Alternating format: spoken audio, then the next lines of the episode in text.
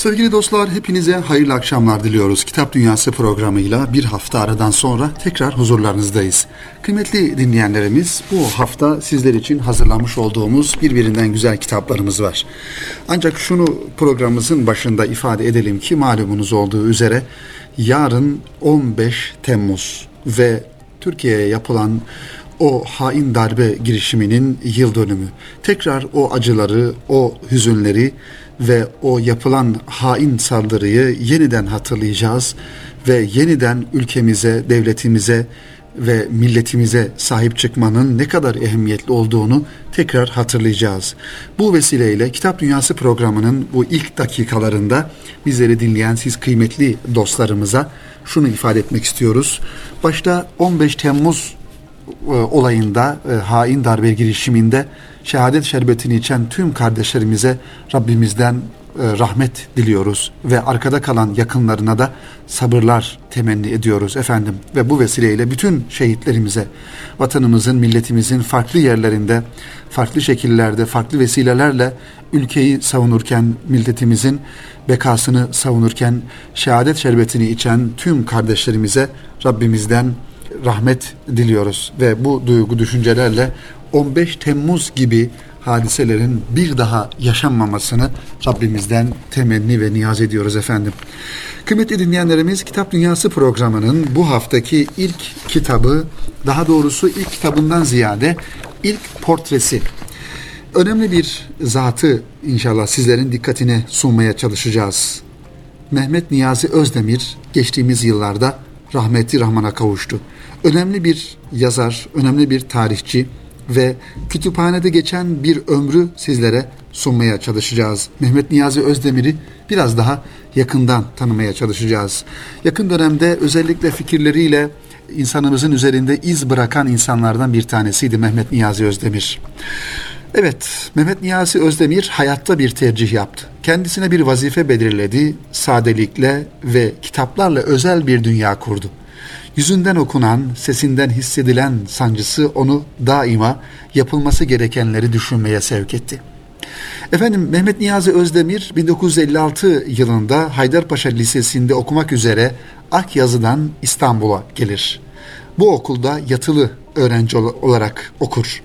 14 yaşında bir çocuk olarak önünde eğitim hayatının getirdiği sorumluluklar, zihninde ise Akyazı'da öğrendikleri vardır ilk gençlik yıllarının hafızasında babası ve ağabeyinin baş rollerde olduğu hayat sahneleri önemli yer tutar.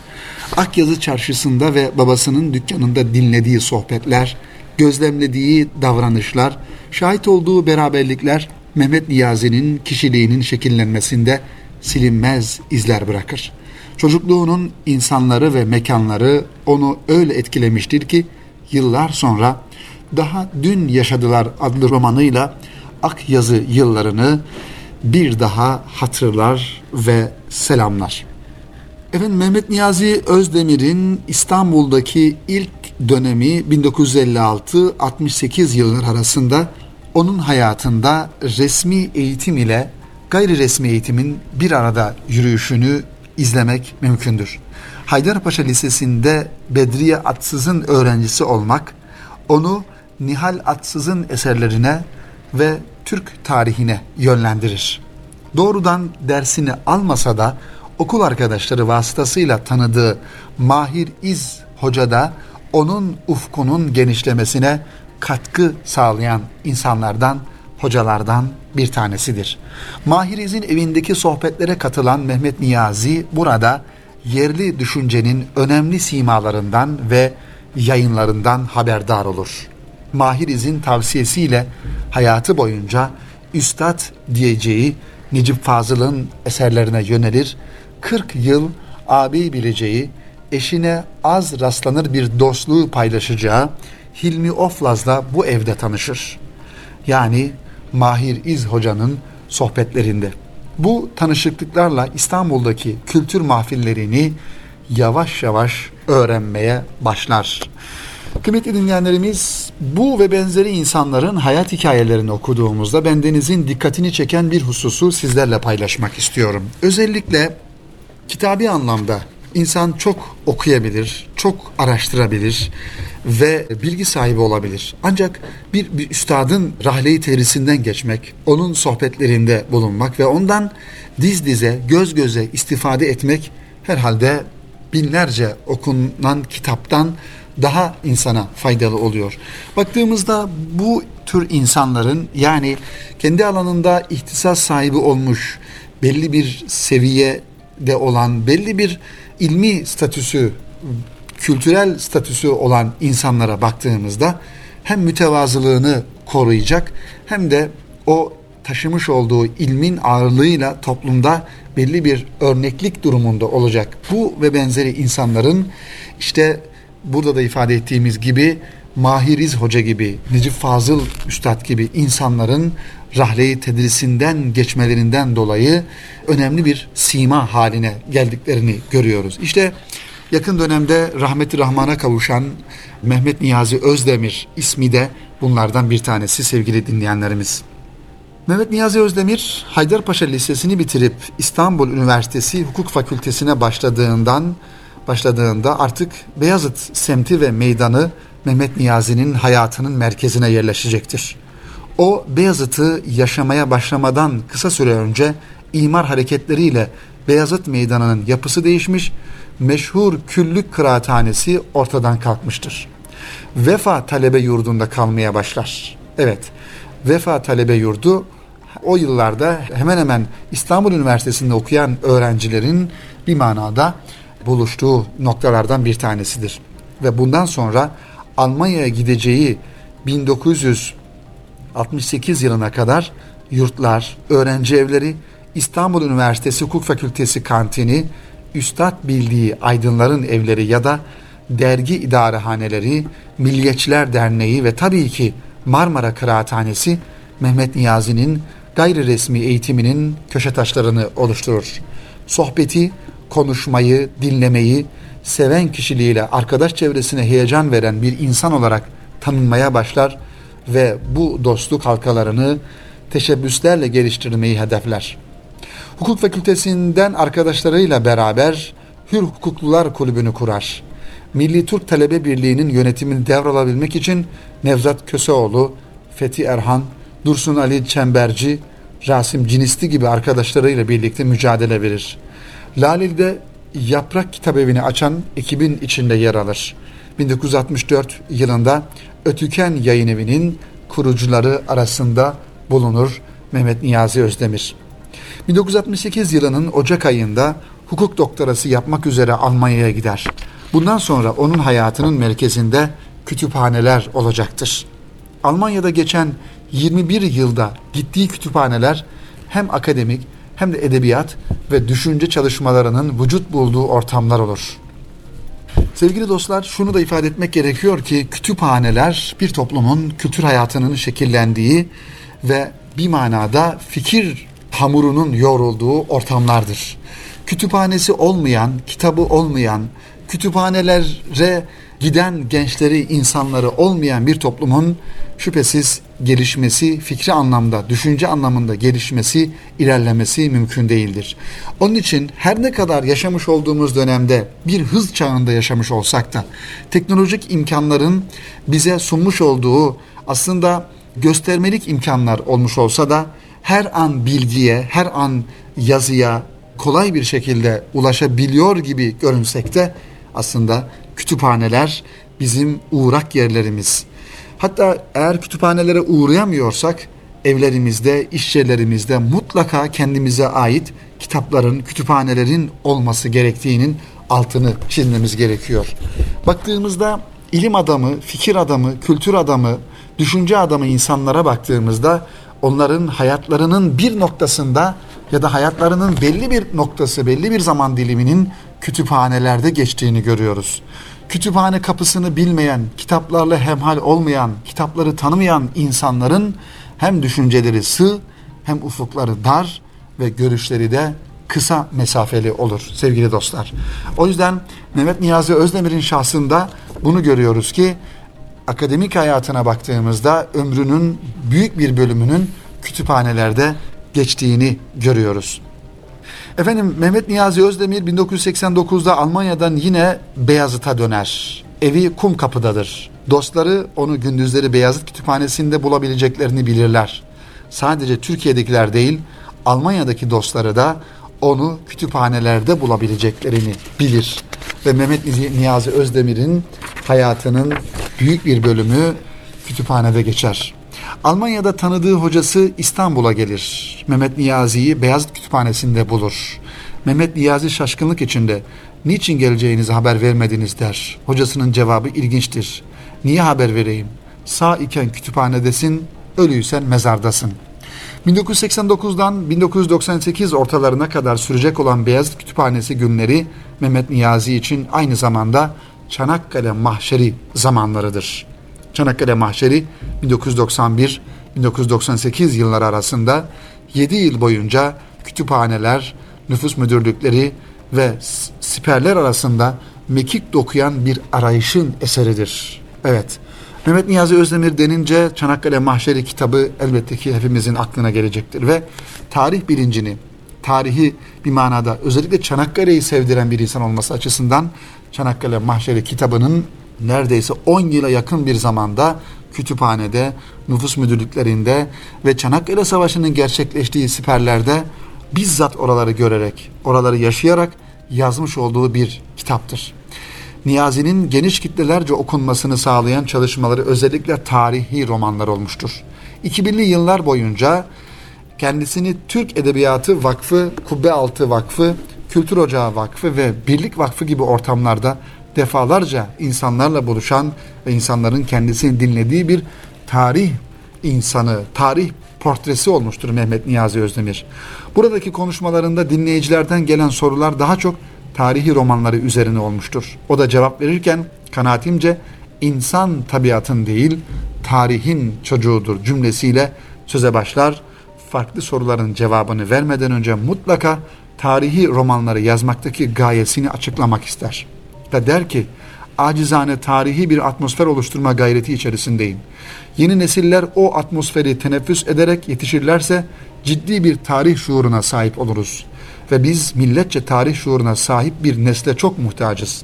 Çünkü tarih şuuru kadar doğru yön gösteren bir pusula ne de onun kadar bir milletin, bir memleketin sigortası olan bir gerçek vardır.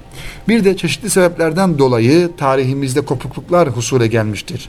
Boşluklar ölüm uçurumumuz olabileceğinden geçmişimizle geleceğimizi bağlamak her sorumluluk sahibinin görevi olduğu için tarihi romanlara devam etmeyi düşünüyorum demiştir. Evet sevgili dostlar kısaca Mehmet Niyazi Özdemir hayatta bir tercih yaptığı programımızın başında ifade ettiğimiz gibi kendisine bir vazife, bir görev belirledi. Ve sadelikle, mütevazılıkla, kitaplarla örülü özel bir dünya kurdu. Yüzünden okunan, sesinden hissedilen sancısı onu daima yapılması gerekenleri düşünmeye sevk etti. Geride bıraktığı 16 tane telif eser, Beyazıt ve İSAM kütüphanelerindeki Erenler, İlesam ve Yazarlar Birliği'ndeki sohbetleri okuyucularının, dostlarının ve takipçilerinin hafızasında yaşamaya ve ruh dünyasında iz bırakmaya devam edecektir. Mehmet Niyazi Özdemir'in arkada bıraktığı bu kültür mirası. Efendim biz de bu vesileyle Mehmet Niyazi Özdemir'i rahmetle ve minnetle anıyoruz. Tarih bilinci dedik zira yarın 15 Temmuz ve önemli bir tarih bilinci gerektiren bir zaman dilimini yaşayacağız hep beraber toplum olarak. Bundan 3 yıl önce Türkiye milletinin, Türkiye Cumhuriyeti'nin, devletimizin bekasına yapılan hain saldırıya karşı duran insan kitlesi de aslında bir tarih bilincine sahip. O gençler, o insanlar, sokaklara dökülen, tankların önünde duran insanlar işte bir tarih bilinci, tarih şuuru neticesinde o darbeye karşı duran insanlar, duran düşüncedir. O yüzden sevgili dostlar, gençlerimize ve halkımıza, insanlarımıza, başta kendimiz olmak üzere bir tarih şuuru içerisinde dünyaya, dünyadaki hadiselere bakma zorunluluğunu e, anlatmamız gerekiyor. Geçmişini bilmeyen, geçmişiyle barışık olmayan, geçmişini tanımayan geleceğinde başarılı olamaz ve geleceğini de imar edemez kıymetli dinleyenlerimiz. Biz toplumumuz toplum olarak geçmişimizdeki dedelerimizin, atalarımızın, büyüklerimizin, geçmişimizin başarılarını göreceğiz. Onları onlara sahip çıkacağız ve onlarla sevineceğiz. Ancak onlarla sevinerek orada kalmayacağız. Onların yapmış oldukları başarılarının üzerine kat kat koyarak geleceği bu şekilde imar ve inşa etmeye gayret göstereceğiz efendim.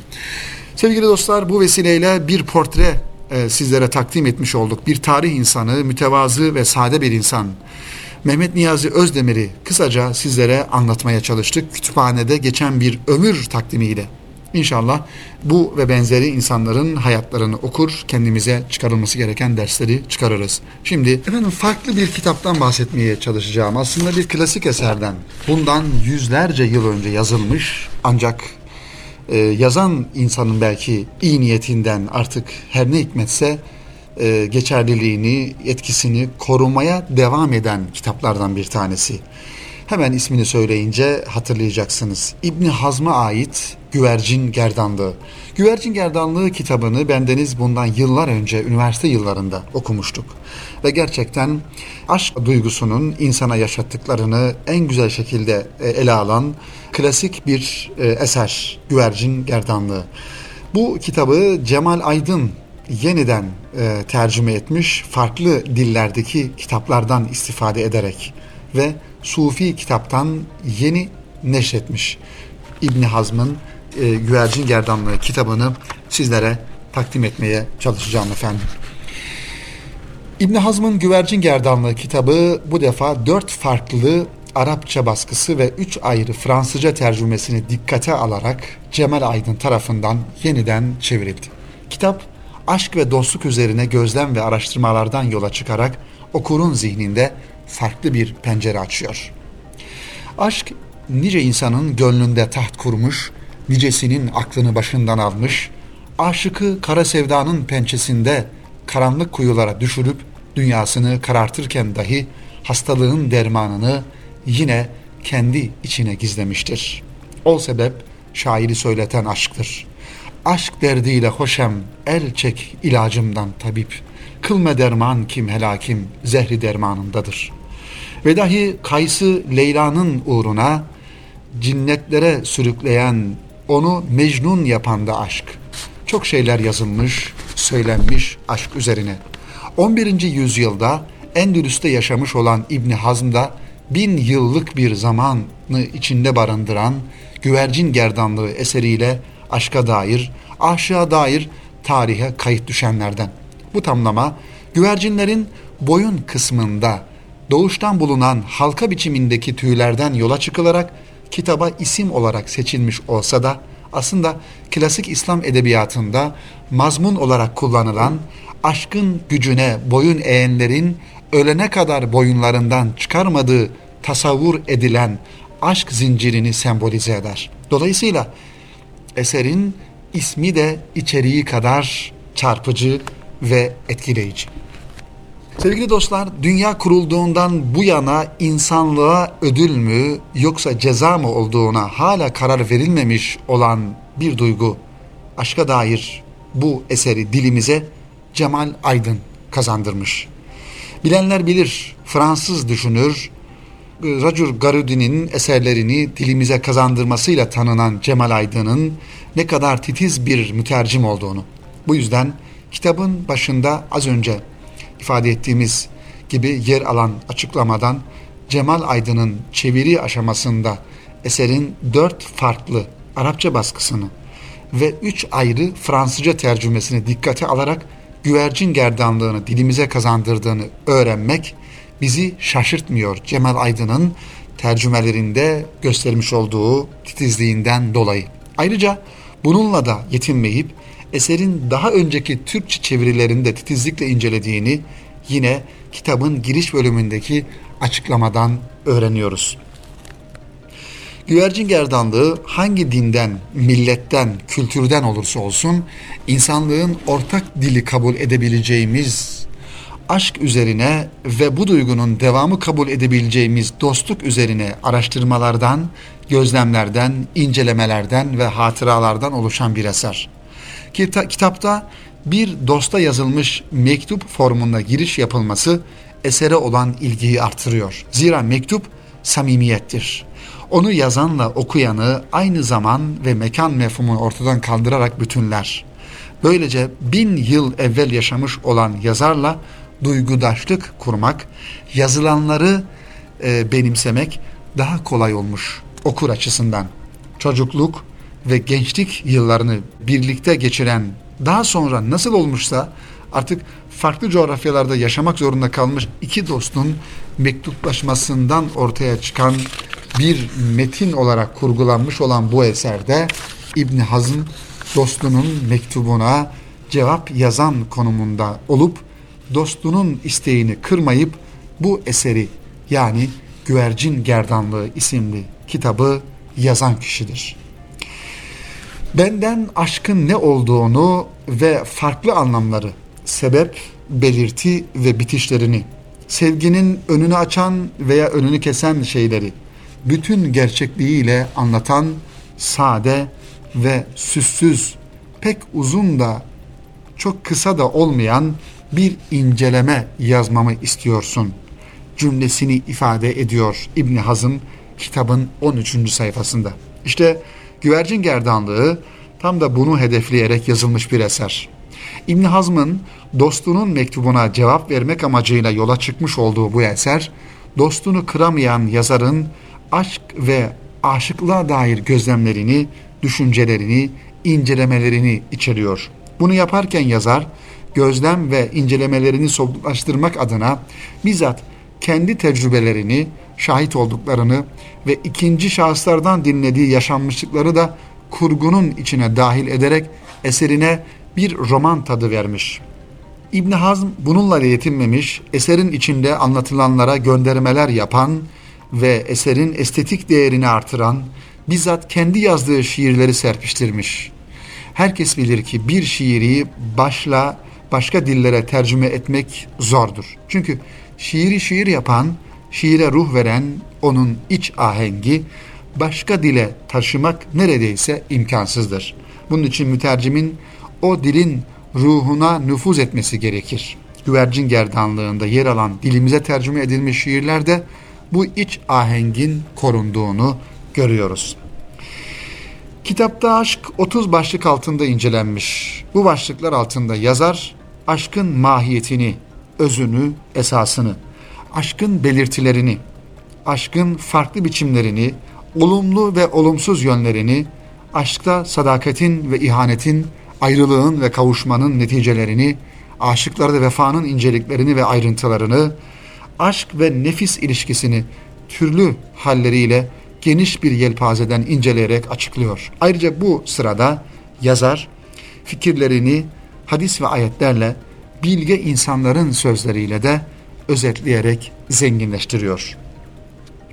Bu kitapla ilgili sevgili dostlar şunları son cümleler olarak ifade edebiliriz. Güvercin gerdanlığını okuduğunuzda sadece aşk üzerine değil, o dönemin Endülüs'teki sosyal, kültürel ve siyasi yapı üzerine de aşkla ilişkilendirilerek hayli bilgi ediniyorsunuz. Bin yılı aşkın bir süre önce yazılmış bu eser, döneminin coğrafyası üzerine bize çok şeyler öğretmekte. E, bu bin yıl içinde çok şeyin değiştiğini göstermekle beraber aşk duygusunun aslında hep aynı kaldığını da idrak etmemizi sağlıyor. Evet, medeniyetler korulmuş, sonra yıkılmış, izleri silinmiş ama aşk gibi ulvi bir duygu her zaman var olmuş ve var olmaya da devam edecektir. Güvercin Gerdanlığı kitabının sonuna mütercim 13 sayfalık küçük bir bölüm eklemiş. Bir zamanlar medeniyetler beşiği kabul edilen İbn Rüşd, İbn Arabi, İbn Tufayl gibi hem doğuyu hem batıyı eserlerinin ışığında aydınlatan büyük alemlerin yetiştiği Endülüs'ün yok edilişi üzerine İbn Hazm'ın yazdığı Kurtuba'ya ağıt, nesir olarak başlayan ve şiirle devam eden bir metindir. Yazar bu metinde Kurtuba'da geçen çocukluk ve gençlik günlerine bir daha dönmeyeceğine olduğu kadar bir daha eşi benzeri oluşturulmayacak bir medeniyetin hoyrat ellerde tarihe gömülüşüne de ağlıyor. Evet. Endülüs denince İspanya, bugünkü İspanya, orada bulunan Gırnata ve Endülüs'le e, ilgili yazılan bir sürü kitap. Tabii ki e, zaman zaman programımızda bu kitaplara da temas ediyoruz. Ancak Endülüs dediğimizde o yıllarda Müslümanlar için hüzün dolu tarihi sahneler ve Endülüs'ün kaybedilişi, Müslümanların oradan sürülüşü ve Müslümanların oradaki insanların asimile edilişi ve bununla da kalmayıp onlara zulmedilişi. Endülüs, İspanya aslında bir dönemler Müslümanların mekanı ve Müslümanlığın bilim ve kültür merkezi. İşte İbni Hazm bugünkü İspanya'da yani Endülüs'te yaşamış ve böyle güzel bir eser ortaya koymuş insanlardan bir tanesi. Ve Endülüs Emevi Devleti'nin, Endülüs'ün kütüphanelerinin, medeniyetinin ne kadar yüksek seviyede olduğunu o yıllardan bugüne kalan camilerinden, e, eserlerinden, saraylarından günümüzde görüyoruz. Dolayısıyla Endülüs denildiği zaman bizim bir tarafımız hüzünle kaplar, hüzünle dolar. Kalbimiz bir yönüyle oraya karşı bir e, buruk bir duygu içinde kalır. E, bu da tarihi bir gerçek olarak karşımızda duruyor sevgili dostlar. Efendim İbni Hazm'ın Güvercin Gerdanlığı kitabını mutlaka okumanızı tavsiye ediyorum. Şöyle yaz günlerinde kafamızı dinlemek, farklı duygular içerisine e, girmek ve kitapta da bahsedildiği gibi bu güzel duyguyu yaşayan insanların duygularını anlayabilmek adına bu kitabı da sizlere acizane tavsiye ediyorum sevgili dostlar. Evet efendim bu vesileyle programımızın sonuna gelmiş bulunuyoruz. Programımızda sizler için iki tane, iki konuyu, iki kitabı ve bir şahsiyeti bir kitabı anlatmaya çalıştık. Birinci bölümde Mehmet Niyazi Özdemir'in kütüphanelerde geçen ömrünü sizlere, onun hayat hikayesini dilimizin döndüğünce anlatmaya çalıştık. Ve ikinci bölümde de ise İbni Hazm'ın Cemal Aydın'ın güzel tercümesiyle Güvercin Gerdanlığı isimli kitabını sizlere aktarmaya çalıştık. Bu kitabın farklı yayın evlerinden e, neşirleri söz konusu. Bu bahsettiğimiz kitapta Sufi yayınlarından çıkan son tercümelerden bir tanesi. Ancak bu ve benzeri klasik eserleri okumakta fayda var sevgili dostlar. Efendim bu vesileyle tekrar 15 Temmuz'da şehit olan bütün kardeşlerimizi Rabbimizden rahmet diliyoruz ve bu vesileyle Türkiye'mizin her tarafında şehadet şerbetini içen ve bu makama eren kardeşlerimize Cenab-ı Hak'tan rahmet diliyoruz ve yakınlarına da sabırlar temenni ediyoruz.